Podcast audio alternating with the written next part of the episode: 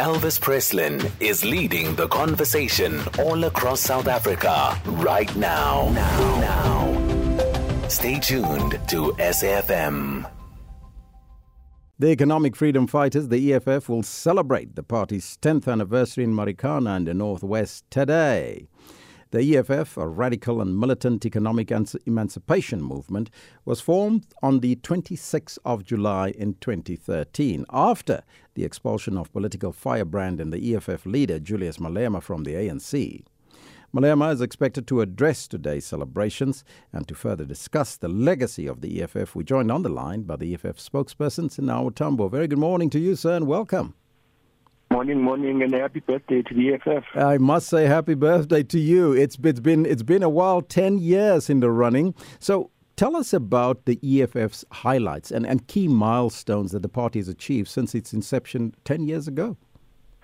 Look, I think one of the biggest things that we must be able to appreciate about the EFF is the huge impact we've had on the political landscape of South Africa. We've been able to change the culture and nature of politics in a massive way in terms of accountability, in terms of anti-corruption, in terms of ensuring that the plights of our people, of landlessness, poverty, lack of housing, lack of decent education, lack of decent water, is raised sharply and is on the table of South Africa's body politic. So we've been able to do that first and foremost. But of course, there are tangible achievements that the EFF has been able to make in South African society. We've been able to ensure that there's insourcing of workers in metropolitan such as Johannesburg, Tshwane, and the then PE now Gqeberha. We've been able to ensure that hundreds of thousands of students are registered for free through the, Fulani campaign of our student command.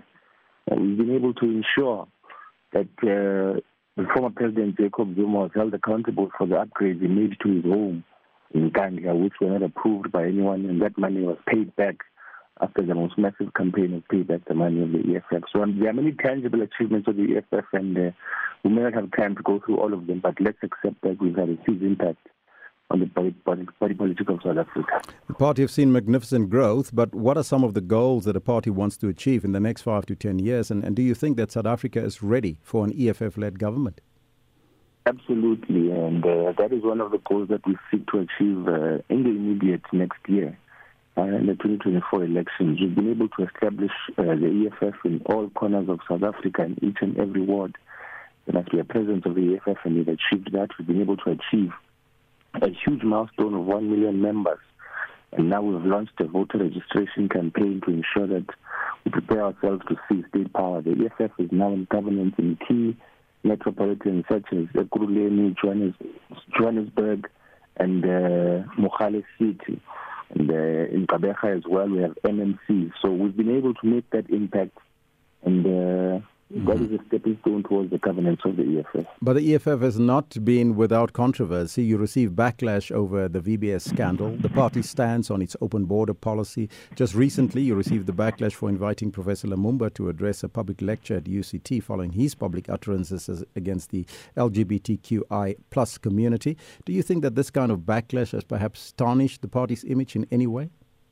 Absolutely not. I mean, the EFF has not been mentioned in any legal uh, sector of society, no judicial entity or legal entity has implicated the EFF in any wrongdoing in VBS. In fact, the VBS are in the dock now and we're celebrating in Marikana. Mm. So that should be indicative of the fact that uh, some of the things that have been raised against the EFF have been to tarnish the smear its identity, and uh, that has not worked. Yes. And we've had a firm message of uh, immigration, even though many populist people have been uh, trying to use that as an electoral springboard. Mm. So uh, those are things that we're able to confront and deal with on an ongoing basis. Yes.